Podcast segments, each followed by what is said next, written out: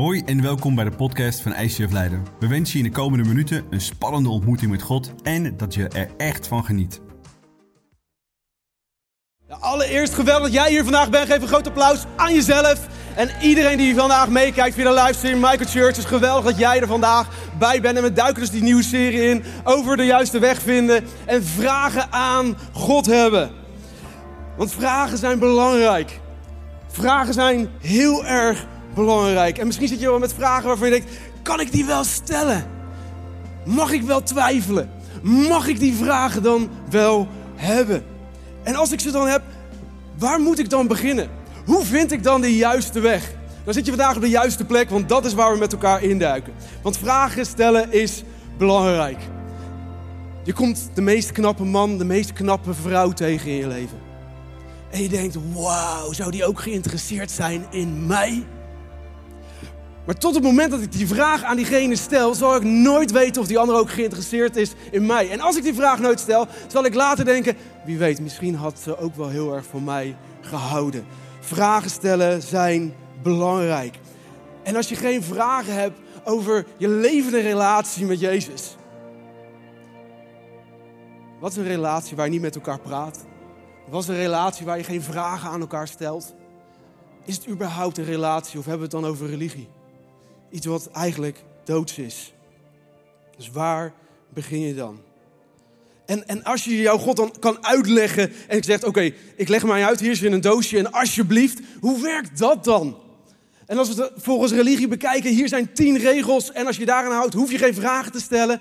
Hoe levendig is dan die relatie? Maar ik wil een levende relatie, want dat is totaal anders. En de discipelen van Jezus, de eerste discipelen die één op één samen met Jezus waren, die hadden ook vragen. Maar er waren ook momenten waarop ze die vragen niet durfden te stellen. We lezen het in de Bijbel, waar staat: ze vertrokken uit die streek en reisden door Galilea.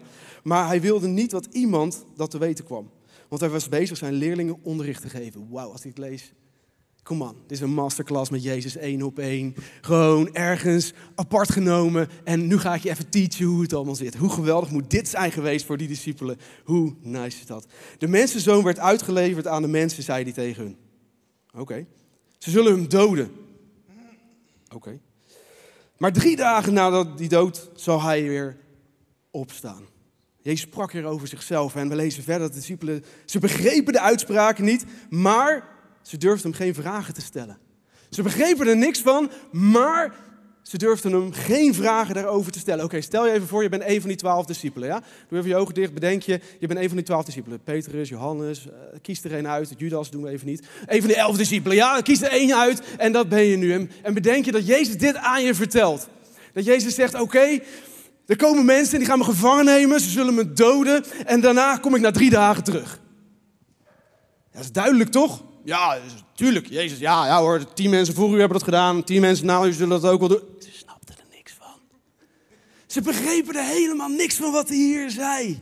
Stel je voor dat dat tegen je gezegd wordt. Natuurlijk hadden ze duizend vragen. Jezus, wat bedoel je dan? Jezus, ga je dan dood, dood? Of, of is het een soort beeldend dood? Of word je dan gevangen genomen en wie neemt je dan mee? En als je dan terugkomt, is dat ook iets wat ik me dan voor moet stellen? Of bedoel je dan dat je echt, echt terugkomt? Hoe, wat bedoelt hij hier? Maar hij durfde, ze durfden geen vragen aan hem te stellen. Terwijl Jezus, die voor ons stierf, Jezus die weer opstand, is het meest centrale in het christendom. En ik hoop dat je daar vragen over hebt. Dat je er vragen over hebt naar Jezus toe. Van hoe zit dat? Wat betekent dat voor mij?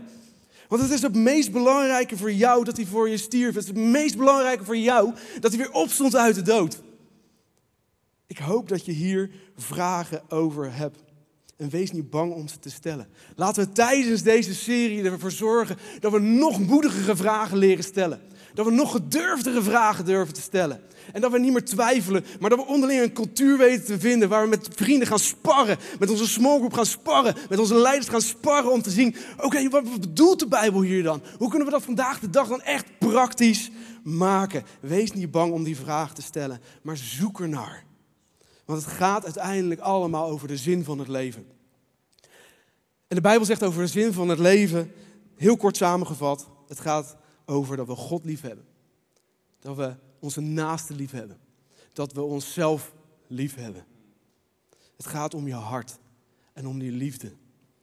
Dat we van God houden, dat we Hem vertrouwen, dat we wat in zijn woord staan, dat we dat aannemen en dat we dat praktisch omzetten en dat we daar iedere dag weer mee bezig zijn. Jezus zegt, als je van mij houdt, dan zul je aan mijn geboden houden, erop vertrouwen en doen wat goed voor je is. En van mezelf houden, dat betekent dat ik de dingen doe die goed voor mij zijn. En de dingen die niet goed voor mij zijn, ik zorg ervoor dat ik die, dat, dat ik die naast me neerleg. Want net zo goed dat dit mijn routeplanner is en dat ik daar heel blij mee is, is dit ook het ding wat mij meest, meest aandacht trekt. En waar ik soms dagen in kan zitten en mijn tijd totaal kan verspillen. Terwijl God zegt, ik hou van je en ik heb iets fantastisch voor je klaar liggen. Zit nou niet daarin. Het is destructief voor me, dus ik moet leren om dat naast me neer te leggen. Maar ook de grote dingen, om die de tijd voor te nemen. Tot met wortel en al uit te trekken. En te zeggen, oké Jezus, vul het maar op met wat goed voor me is. En die stap te zetten. En sommige dingen wel te doen en sommige dingen niet te doen. En mijn naaste liefhebben betekent dat ik mijn gedachten, mijn woorden, de dingen die ik, mijn handelen, de dingen die ik doe, dat dat dingen zijn die andere mensen opbouwen. Dat het om andere mensen opbouwen, want ik kan met hele simpele woorden al andere mensen totaal kapot maken. Maar ik kan ze ook opbouwen. En aan het einde van de dag kan ik dan zeggen dat ik 100% tot het zin van het leven ben gekomen. Dat ik vandaag 100% voor God ben gegaan. 100% alles voor, voor mezelf uitgehaald heb. 100% van mijn naaste heb gehouden. Zeker van die collega die tijdens die koffiepauze altijd maar blijft doorkletsen over die kinderen. You wish. Ja, nou, het lukt, ja, elke, dag, elke dag is het uh, geen vinkje. Het, ik haal het niet. Het lukt me niet. En dat is wat de Bijbel zonde noemt op het moment dat we niet tot ons doel komen. En elke dag probeer ik het weer te doen. En elke dag gaat het me niet lukken. En dat is precies waar Jezus voor aan het kruis is gegaan. Om die zonde te dragen. Omdat hij weet, oké, ik weet dat je van God houdt. Ik weet dat je van je naaste wil houden. Ik weet dat je van jezelf wil houden. En het gaat je niet lukken, maar ik poets het recht. Omdat ik voor je ben gestorven. Omdat ik voor je aan het kruis ben gegaan. Omdat ik voor je ben opgestaan. En dat is wat hoop is. Kom maar, laten we Jezus groot applaus staan. Wat hij daar voor ons heeft gedaan. Dat is wat hoop is. Dus de discipelen kregen deze boodschap van Jezus en ze snapten er helemaal niks van. Maar ze durfden geen vragen te stellen. Maar laten wij met elkaar de komende weken ervoor zorgen dat we vragen gaan leren stellen die onze relatie met God groter, dikker, sterker, moediger maakt dan ooit tevoren. Ik hou van deze serie nu al, dus laten we ermee gaan beginnen. Zodat we keer op keer die vragen durven te stellen en altijd eerlijk, eerlijke vragen kunnen stellen, want het is belangrijk. Het is belangrijk om vragen te stellen. Laatst kwam iemand naar me toe en die vroeg: Ja, maar hoe word je dan christen? Hoe doe je dat dan? En ik zeg: Ja, wat, wat denk je zelf? Nou ja, uh, ik heb gehoord dat je als je uh, in God gelooft, dat je dan christen bent. Ja, maar er zijn heel veel mensen die in een God geloven. Een moslim gelooft ook in God, maar dan maak je nog geen christen. Dat is waar. Uh, maar ik, ik heb ook gehoord dat als je heel aardig bent voor mensen, dat dat, dat wel heel, heel christelijk maakt. Nou, laat ik al eens zeggen dat ik jou heel aardig vind. Dat klopt. Maar ik ken ook heel veel atheïsten die ik misschien nog wel aardiger vind. Dus uh, het maakt... Ja. Thank you. Uh, Oké. Ik heb... Maar ik, ik heb ook gehoord um, dat als je... Um, als je, als je dus regelmatig naar de kerk toe gaat... Ja. Dat dat je christen maakt. Ja, ik, ik, geloof dat het een onderdeel is, maar ik wil nog niet zeggen dat het je ook gelijk christen maakt als je hier in de bank zit. Je wordt wel christelijker als je hier komt, denk ik. Uh, zeker hier. Zeker, okay. zeker. Ja. Uh, maar ik heb laatst ook gehoord dat als je, en dat is wel denk ik, die, die het beste bijblijft, dat als je in een christelijk gezin geboren wordt, ja. heb je automatisch dat je christen bent. Dus dan weet je waar je geboren bent. Maar als ik in een fastfoodketen ben geboren, dan ben ik nog geen hamburger. Juist. Uh, dus, nee, niet juist. Ja, precies. Ja, dus ik kan mijn hamburgerpak aantrekken, maar iedereen zal zeggen, je bent geen hamburger, je bent een mens. Ja, dus ik weet nog steeds, taken. Niet, ja. nog steeds niet echt, wat maak je nou een christen? Maar wat zegt de Bijbel daar nou over echte waarheden? Laten we in de Bijbel duiken en dat gaan ontdekken nee, vandaag. Want iedereen wil natuurlijk echt een christen zijn. Maar de vraag is dan, wat is dan een echte christen? En we lezen dat in een fantastisch vers in Johannes, waarin hij spot aan zegt wat het betekent. Wie hem wel ontvingen en in zijn naam geloven, Jezus dus, heeft hij het voorrecht gegeven om kinderen van God te worden. Om cirkel ontvingen en kinderen van God. Dus God wil dat je een relatie met hem hebt. God wil, net zoals je dat met je eigen vader en moeder hebt, dat het fysiek is. Dat als je liefde nodig hebt, dat je liefde krijgt. Dat als je troost nodig hebt, dat je troost krijgt. En God wil precies hetzelfde, dat hij dat met jou ook heeft. Een echte liefdesrelatie. En in een echte liefdesrelatie, wat doe je dan? Dan stel je vragen. Misschien noodvragen, misschien hulpvragen, misschien wat voor vragen dan ook. En dan help je elkaar verder, toch? Afgelopen week, mijn vrouw was echt druk met de ladies lounge, alles moet gebeuren. En dan wist ik al, schat, wat heb je nodig? Nou, als je alles in het huishouden wil regelen, dat zou fantastisch zijn. En wat zeg ik dan? Geregeld. No joke. Geregeld. En het is ook geregeld, vraagt mevrouw. No joke. Dat is wat een liefdesvraag doet. Je wil voor elkaar er zijn en je wil wat betekenen voor elkaar. En bij Jezus geldt precies hetzelfde. Dat moet niet saai zijn, dat moet niet zakelijk zijn, dat moet niet afstandelijk zijn, dat moet heel persoonlijk zijn. Want God is een persoonlijk God en wil dat je het ook heel persoonlijk kunt uitleggen. Oké, hoeveel je mij ook kunt uitleggen over liefde, hoeveel ik jullie kan uitleggen over Gods liefde naar mij toe of de liefde van mijn vrouw, je moet het zelf ervaren, toch? Ik kan je over Bali vertellen. Ik bedoel, ik ben in Bali geweest. En ik kan zeggen, oh, Bali is zo super nice. Maar als ik er nooit geweest ben, dan kan ik op zijn minst over de plaatjes en over de geur, de kleur vertellen. Maar als ik niet geweest ben, je moet het zelf ervaren. Met God is het precies hetzelfde zo.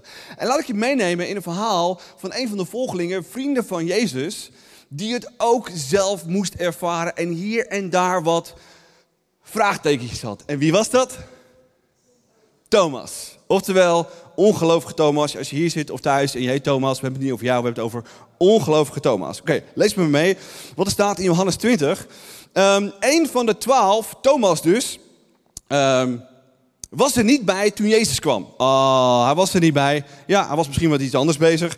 Toen de andere leerling hem vertelde, wij, wij hebben Jezus gezien. Je voelt je al een beetje uitgesloten. En hij denkt, potverdories, heb ik het nou weer gemist?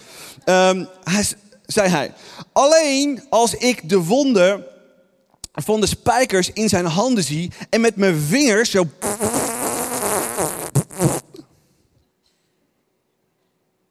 voel en, ik, en als ik mijn hand in zijn zij, waar hij gestoken was, Jezus, kan liggen. Is het serieus bij Thomas? Bloedserieus. Ik hoop dat je net zo serieus in het leven staat om Jezus zo te leren kennen, ervaren, zoals Thomas het hier precies hetzelfde doet. Dan zal ik het geloven. Is dit serieus? Dit is serious business. En als het bij jou serious business wordt, dan wordt het bij God ook serious business. Zo up. Een week later waren de leerlingen weer bij elkaar en Thomas was er nu ook bij. Terwijl de deuren op slot zaten, alle deuren op slot, stond Jezus opeens binnen. Hoe cool is dat? Of niet soms? Hey guys, I'm back! Woo! Amazing. En toen gebeurde het volgende. Vrede zijn met jullie, zei hij. En daarna richtte hij zich tot Thomas. Je vroeg ergens naar, dus je zult het krijgen ook. I love you. Zegt Jezus dit heel cynisch of heel liefdevol? Liefdevol. Het is maar net hoe je het leest. Leg je vingers hier in zijn zij en kijk naar mijn handen. En leg je hand in mijn zij. Wees niet langer ongelovig, maar geloof. Thomas antwoordde, mijn Heer, mijn God, Jezus zei tegen hem, omdat je me gezien hebt, geloof je. Gelukkig zijn zij die het niet gezien en toch geloven. Jezus heeft uh, in het bijzijn van zijn leerlingen nog veel meer tekenen verricht, bla bla. Oké, onderstreep, wij hebben de Heer gezien. En onderstreep, alleen als ik de wonden en de spijkers zie, en onderstreep, zal ik het geloven. En ik hoop dat je zo in het leven staat. Jezus, ik wil u ervaren, ik wil u zien en ik wil het geloven. En anders ga ik nog niet naar huis vandaag en blijf ik hier zitten tot de rest van de week. Oké. Um, dus Thomas zei hier, heb ik niet gemist? Of uh, leuk voor jullie? Of ja, nee, ja, nee ja, jullie hebben het gezien, dus ja, dan moet ik het ook maar gewoon geloven. Nou ja, hij wilde het zelf zien, zelf ervaren, zelf. En wat Thomas hier zegt is, leuk dat jij het ervaren hebt, maar ik wil het ook ervaren. En dat is heel fair om zo in het leven te staan. En toen ik op mijn veertiende Jezus leerde kennen, op mijn knieën ging, Jezus in mijn leven vroeg, uh, heb ik ook één ding gezegd. Weet je, ik wil het zelf ervaren en ik wil het zelf doen. En ik heb sinds die tijd honderden ervaringen met Jezus gehad. Ik kan er niet meer omheen, ik wil er niet omheen. Ik heb mijn leven aan hem gegeven en ik zal hem blijven volgen tot de laatste snik in al die waanzinnige koele periodes. Maar ook in gigantische dieptepunten in mijn leven. Waarin Hij mijn trooster was. Waarin Hij mijn vriend was. Waarin Hij mij richting gaf. En ik dat zo snoeihard nodig is. En als we niet uitkijken, dan lopen we weg in de moeilijke tijden van het leven. Terwijl we juist dichtbij moeten blijven. En dat is wat we moeten snappen en begrijpen. Dat we dicht bij Jezus blijven. En dat is wat ik het coole vind. Um, ook zo'n evenement zoals gisteren. Waarin zoveel ladies hier zijn, zoveel God ervaren, zelf op zoek zijn en het ook zelf willen weten en zelf willen ervaren, niet meer en niet minder. En het is zo makkelijk om weg te lopen, maar het is easier soms om echt vol te houden en te blijven. Het is een beetje hetzelfde als de sportschool. Wie is wel eens een sportschool geweest? Ja, dat je naar de sportschool toe gaat en dat je zegt, ja, weet je, ik ga naar de sportschool en het zijn allemaal van die niet fitte mensen, dus ik ga niet meer. Dat is een beetje crazy, toch? In de sportschool zitten diverse mensen. Mensen die helemaal afgetraind zijn. Mensen een beetje zoals ik, een beetje half-half.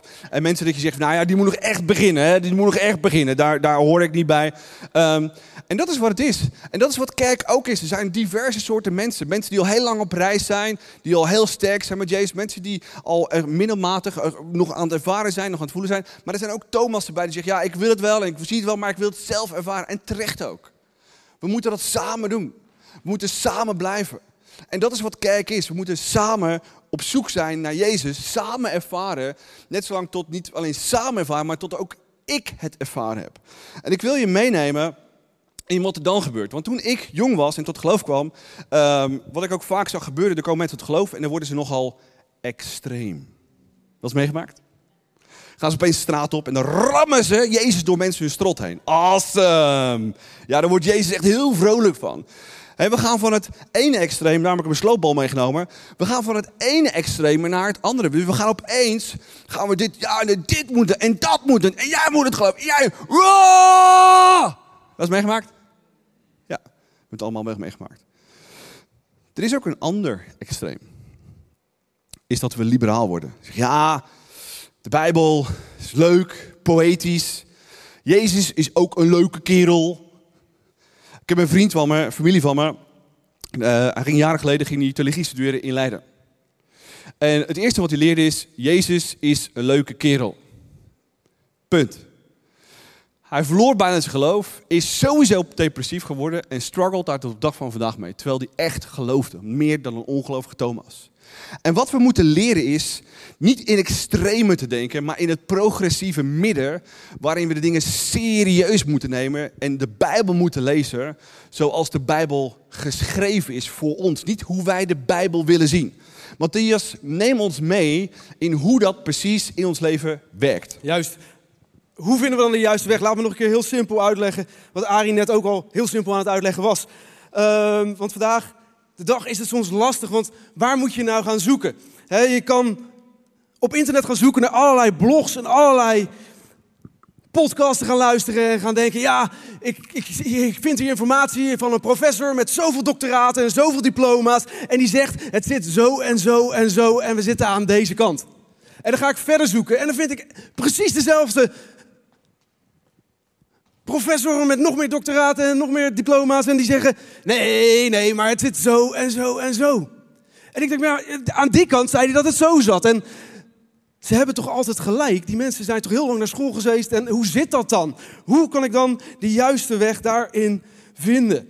Hoe weet ik dan wie de waarheid spreekt en wie dat, dat dan niet doet? Uiteindelijk moeten we zelf dat antwoord gaan zoeken. Zelf dat antwoord gaan zoeken samen met God. Hem daar om hulp vragen en te zeggen: Oké, Jezus, u zegt dat er één waarheid is. Leer het me dan. En we gaan samen op zoek naar die waarheid. En ik wil je echt aanraden om op zoek te gaan samen met God, zelf in die Bijbel te duiken, echt hem open te slaan, uit te zoeken, wat is dan die goddelijke waarheid waar Jezus het over heeft? Wat is dan die ene weg? Die ene weg waar hij het over heeft. Laten we nog naar een paar gebieden kijken.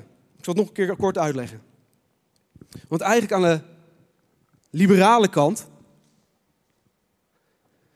zeggen we wat wetenschappelijk bewezen kan worden, dat is waar. Maar wat niet wetenschappelijk bewezen kan worden, ja, dat is dan ook gelijk niet waar. En je had een van de eerste theologen, filosofen, Bultmann, die zei: We moeten alles wat er in de Bijbel staat en wat niet wetenschappelijk bewezen kan worden, moeten we wegstrepen. Want of, of, of extreem in twijfel gaan trekken. Extreem in twijfel gaan trekken. Want het kan niet. Het is natuurkundig niet te bewijzen. Neem de opstanding van Jezus. Na drie dagen stond hij op. Is dat natuurkundig te bewijzen? Ik ben IC-verpleegkundige. Als iemand hart ermee stopt, dat is de definitie van dat iemand dood is.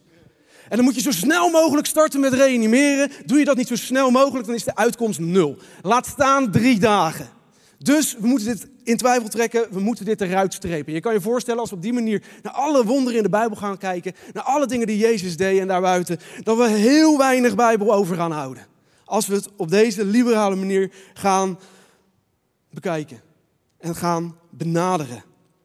En dan is de andere kant die zegt, ja, de wetenschap, de wetenschap dat is leuk. Maar alles wat er in de Bijbel staat, dat is de waarheid. Dus die wetenschap, leggen we gewoon helemaal weg. En dan hebben we nog een middenweg. Waar we zeggen, ja, de wetenschap is een prachtig middel wat God ons heeft gegeven, waarin we meer en meer ontdekken hoe God alles gemaakt heeft.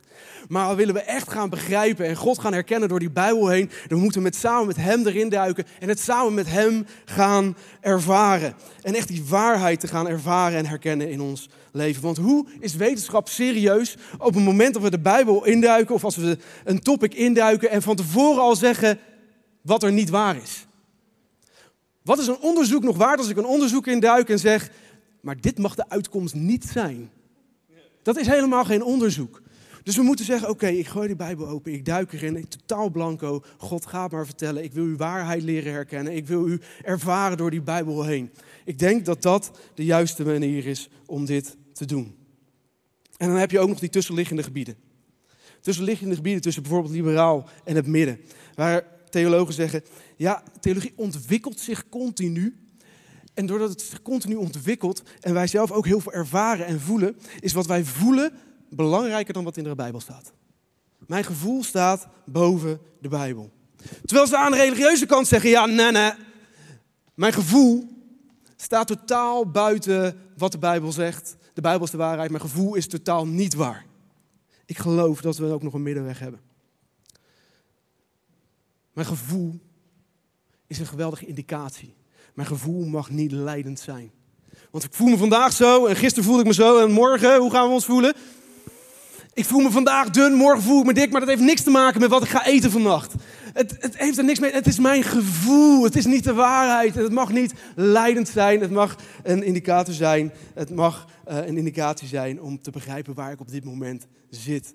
Maar die extreme tussen liberaal, religieus, tussen links en rechts zijn extreem groot. En toch begeven we als mensen vaak of helemaal links of helemaal rechts. Maar wat gebeurt er in het midden? Arie, neem ons mee met nog een paar voorbeelden ja, hierover. dat is verschrikkelijk belangrijk. Ja. Ehm, en dan komt op het eerste punt letterlijk versus figuurlijk. in het religieuze willen we alles zwaar, totaal letterlijk nemen wat er in de Bijbel staat. kom ik zo op. En bij het liberale kun je zeggen van ja, nee, je moet alles moet je figuurlijk zien. En dat zijn twee extremen, terwijl we beide nodig hebben in het midden. Ik zal je een voorbeeld geven. Um, rabbies in de Bijbel zijn, kunnen sterk overdrijven, net zoals ik soms doe op podium. Weet je waarom? Omdat je daarmee je punt duidelijk maakt. En dus staat in de Bijbel bijvoorbeeld, um, als iemand wat fout doet, haal dan zijn oog eruit. Oké, of hak zijn armen af. Boom. Moet je dat heel erg letterlijk nemen? Of moet je dat juist heel erg figuurlijk gaan zien? Dat is de grote vraag. En zo moeten we de Bijbel gaan lezen. En er is een gulden middenweg. Waarin we beide serieus moeten nemen. Waarin het soms letterlijk is en soms figuurlijk. In dit geval figuurlijk. Waarom? Omdat de Bijbel, die geschreven is, hier een punt wil maken figuurlijke zin. Maar als je niet uitkijkt, nemen we het religieus en zeggen we, nou nee, je moet wel alles zo doen zoals het staat. Hup, bam, hak me af, wat natuurlijk niet het geval kan zijn. Dus we moeten de Bijbel altijd lezen, niet zoals wij hem willen lezen, zoals wij hem willen interpreteren, maar we moeten de Bijbel lezen van wat de Bijbel ons wil geven en ons wil vertellen. Waarom? Omdat God het boek geschreven heeft om ons te informeren, ons daarmee te transformeren. Niet daarmee goodies te geven waarin we maar uit kunnen halen wat voor ons wel cool en lekker is op het moment dat wij het nodig hebben. Oké, het volgende is dus woord voor woord versus historisch accuraat. Bijvoorbeeld het scheppingsverhaal. Is dat nou heel erg letterlijk gebeurd of is dat veel meer poëzie? Nou, we lezen daarin en we kunnen het niet achterhalen hoe het precies geschreven is, maar wel waarom het geschreven is. Dat God mensen maakte. Dat daar de boze was in de vorm van een slang. En als je dan letterlijk op zoek gaat in je leven, waar is de slang in mijn leven, wordt het heel erg lang zoeken. Wat de Bijbel wil zeggen is dat de boze er is, kijk maar in de krant, die maar één ding wil doen: kill, attack en destroy. Dat is wat de Bijbel duidelijk wil maken. En ja, soms is de Bijbel een historisch boek. En soms staat er ook heel veel poëzie in, waarin God duidelijk wil maken door middel van poëzie wat er daadwerkelijk aan het gebeuren is. En dat is wat we moeten snappen en begrijpen. Zoals bijvoorbeeld met de opstanding. En Lucas schrijft de opstanding van Jezus op. Moeten we dat dan heel erg letterlijk nemen? Natuurlijk. Of moeten we zeggen, ja nee, maar dat kan echt niet zo, wetenschappelijk klopt er niks van. We moeten dat figuurlijk zien. Er is een hele belangrijke progressieve middenweg waarin we serieus moeten weten, God is God, hij is wonderbaarlijk, chef van het universum, woont niet in het universum ook, maar woont ook buiten het universum van tijd, ruimte en dat soort dingen meer. En dat hij alles mogelijk is en dat soort dingen moeten we snappen en begrijpen en ook toelaten. Ook bij de bergreden. Ik ben zelf op die plek geweest waar hoogstwaarschijnlijk in Israël de bergreden gehouden is. Als je daar staat, dan denk je, woe, amazing. Je kunt zeggen, ja maar, ja, maar was die plek dan echt wel echt? Ja, sommige plekken waren echt. Je kunt er naartoe, je kunt zien. En ja, er zijn ook heel veel dingen in de Bijbel die je niet in Israël kunt zien. En die we dus letterlijk moeten nemen. Maar er is altijd een gulden middenweg. Laten we kijken naar het volgende punt. Letterlijk nemen versus letterlijk doen. Twee totaal verschillende dingen die we beide moeten snappen. We kunnen sommige dingen letterlijk nemen en letterlijk doen, maar we moeten niet, sommige dingen moeten we letterlijk nemen, maar niet altijd letterlijk doen. Dat zijn twee verschillende dingen. En ook hier geldt weer dat het midden verschrikkelijk belangrijk is als je Jezus volgt. Want God wil zoveel dingen dat je die letterlijk neemt, maar niet alles letterlijk doet. Dat zijn twee totaal verschillende dingen in de toepassing ervan. Oké, laten we naar de volgende gedachte kijken. Letterlijk nemen versus de context begrijpen. Nou, wie kent de brief van Paulus aan de Corinthiërs? Nou, in die brief staat bijvoorbeeld dat vrouwen niet mogen spreken op een podium. Dat als je dat letterlijk neemt, dan mogen vrouwen never, nooit, niet, never, nooit, niet in dit universum op een podium staan en spreken. Was dat wat Paulus wilde vertellen?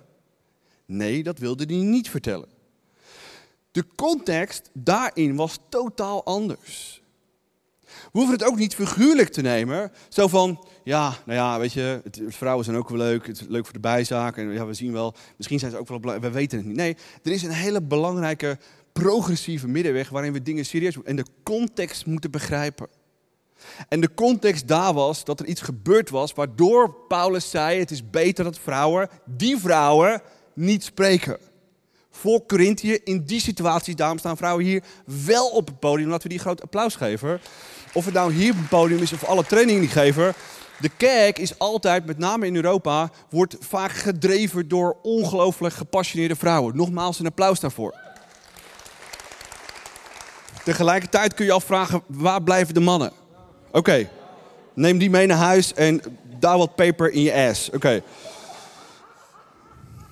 Ik het wil gezegd? Nee, toch? Oké. Oh, I love it. Oké.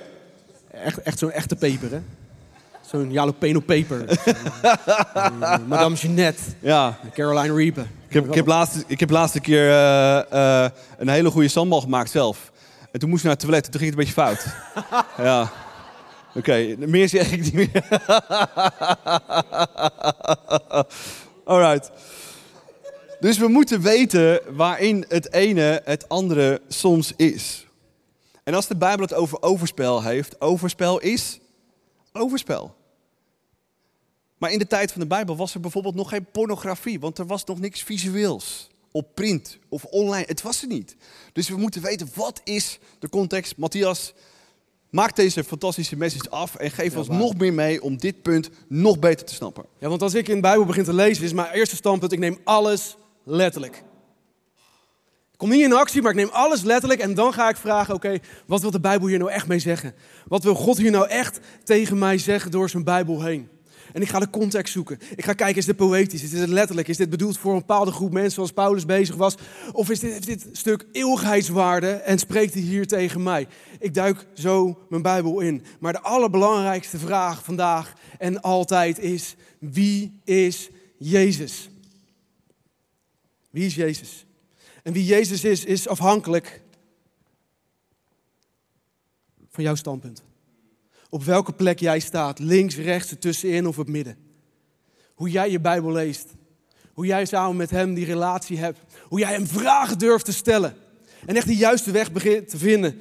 Om samen met Hem op zoek te gaan en echt te kijken, wie is Jezus dan voor mij? En de Bijbel is daar heel duidelijk over. De Bijbel zegt over zichzelf, in de brief van Timotheus lezen we dat de hele schrift, het Oude Testament en het Nieuwe Testament, is geïnspireerd door de Heilige Geest. Dat de schrijvers zijn geïnspireerd door de Heilige Geest. En op het moment dat we die Bijbel lezen, dat we het dus samen moeten doen met die Heilige Geest. En dat hij je dingen wil laten zien en dingen wil laten ervaren die je linksextreem, rechtsextreem niet zal ervaren. Maar alleen als we zeggen, oké God, hier ben ik, ik doe die Bijbel open en ik wil het samen met u ingaan. Ik wil samen met uw Heilige Geest ervaren wat u tegen mij vandaag wil zeggen.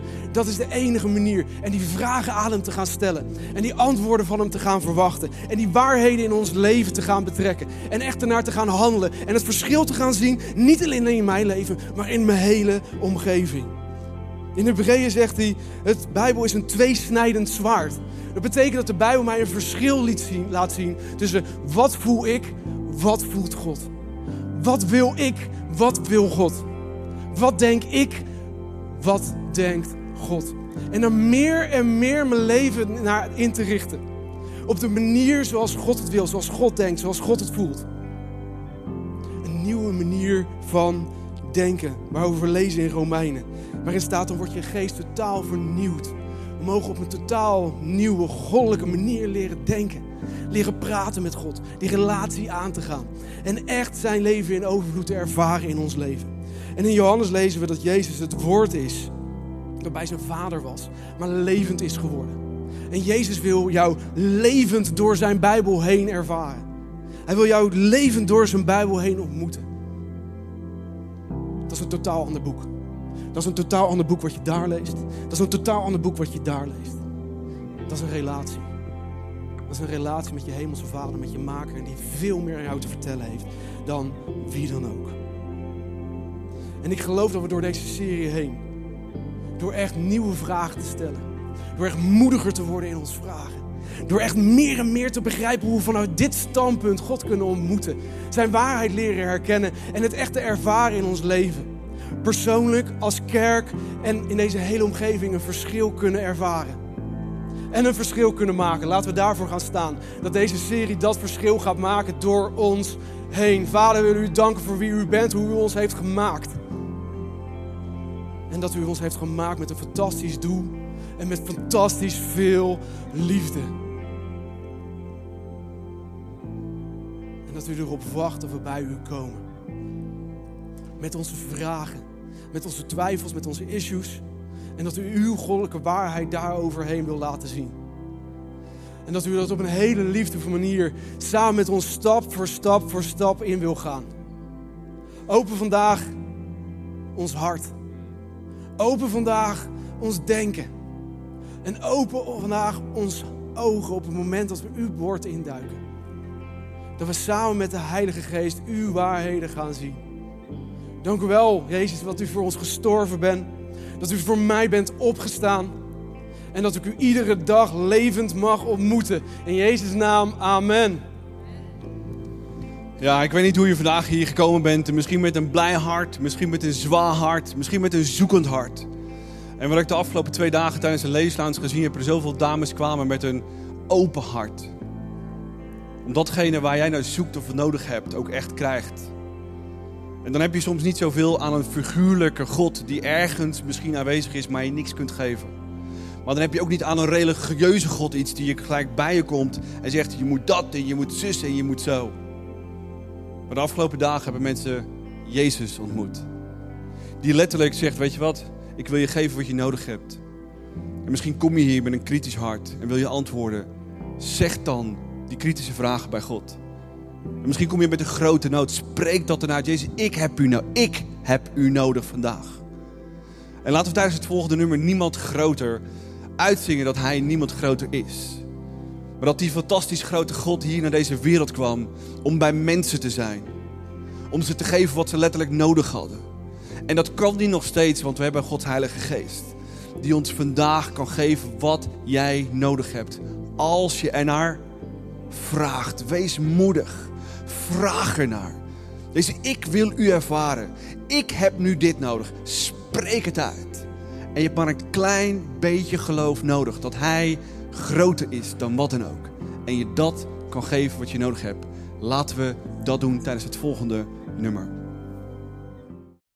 Wij hopen dat deze podcast je heeft geïnspireerd en verder geholpen heeft in je relatie met God. Wanneer deze podcast je geraakt heeft en je de inhoud ervan wilt helpen verspreiden, deel dan deze aflevering op jouw favoriete social media platform. Op deze manier horen meer mensen over Jezus en deze boodschap van hoop.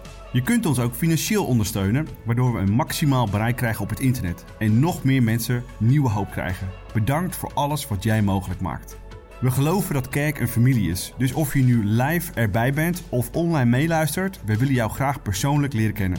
Als we jou persoonlijk verder kunnen helpen, dan horen we dat graag. Check voor info en meer mogelijkheden op onze website. Fijne dag.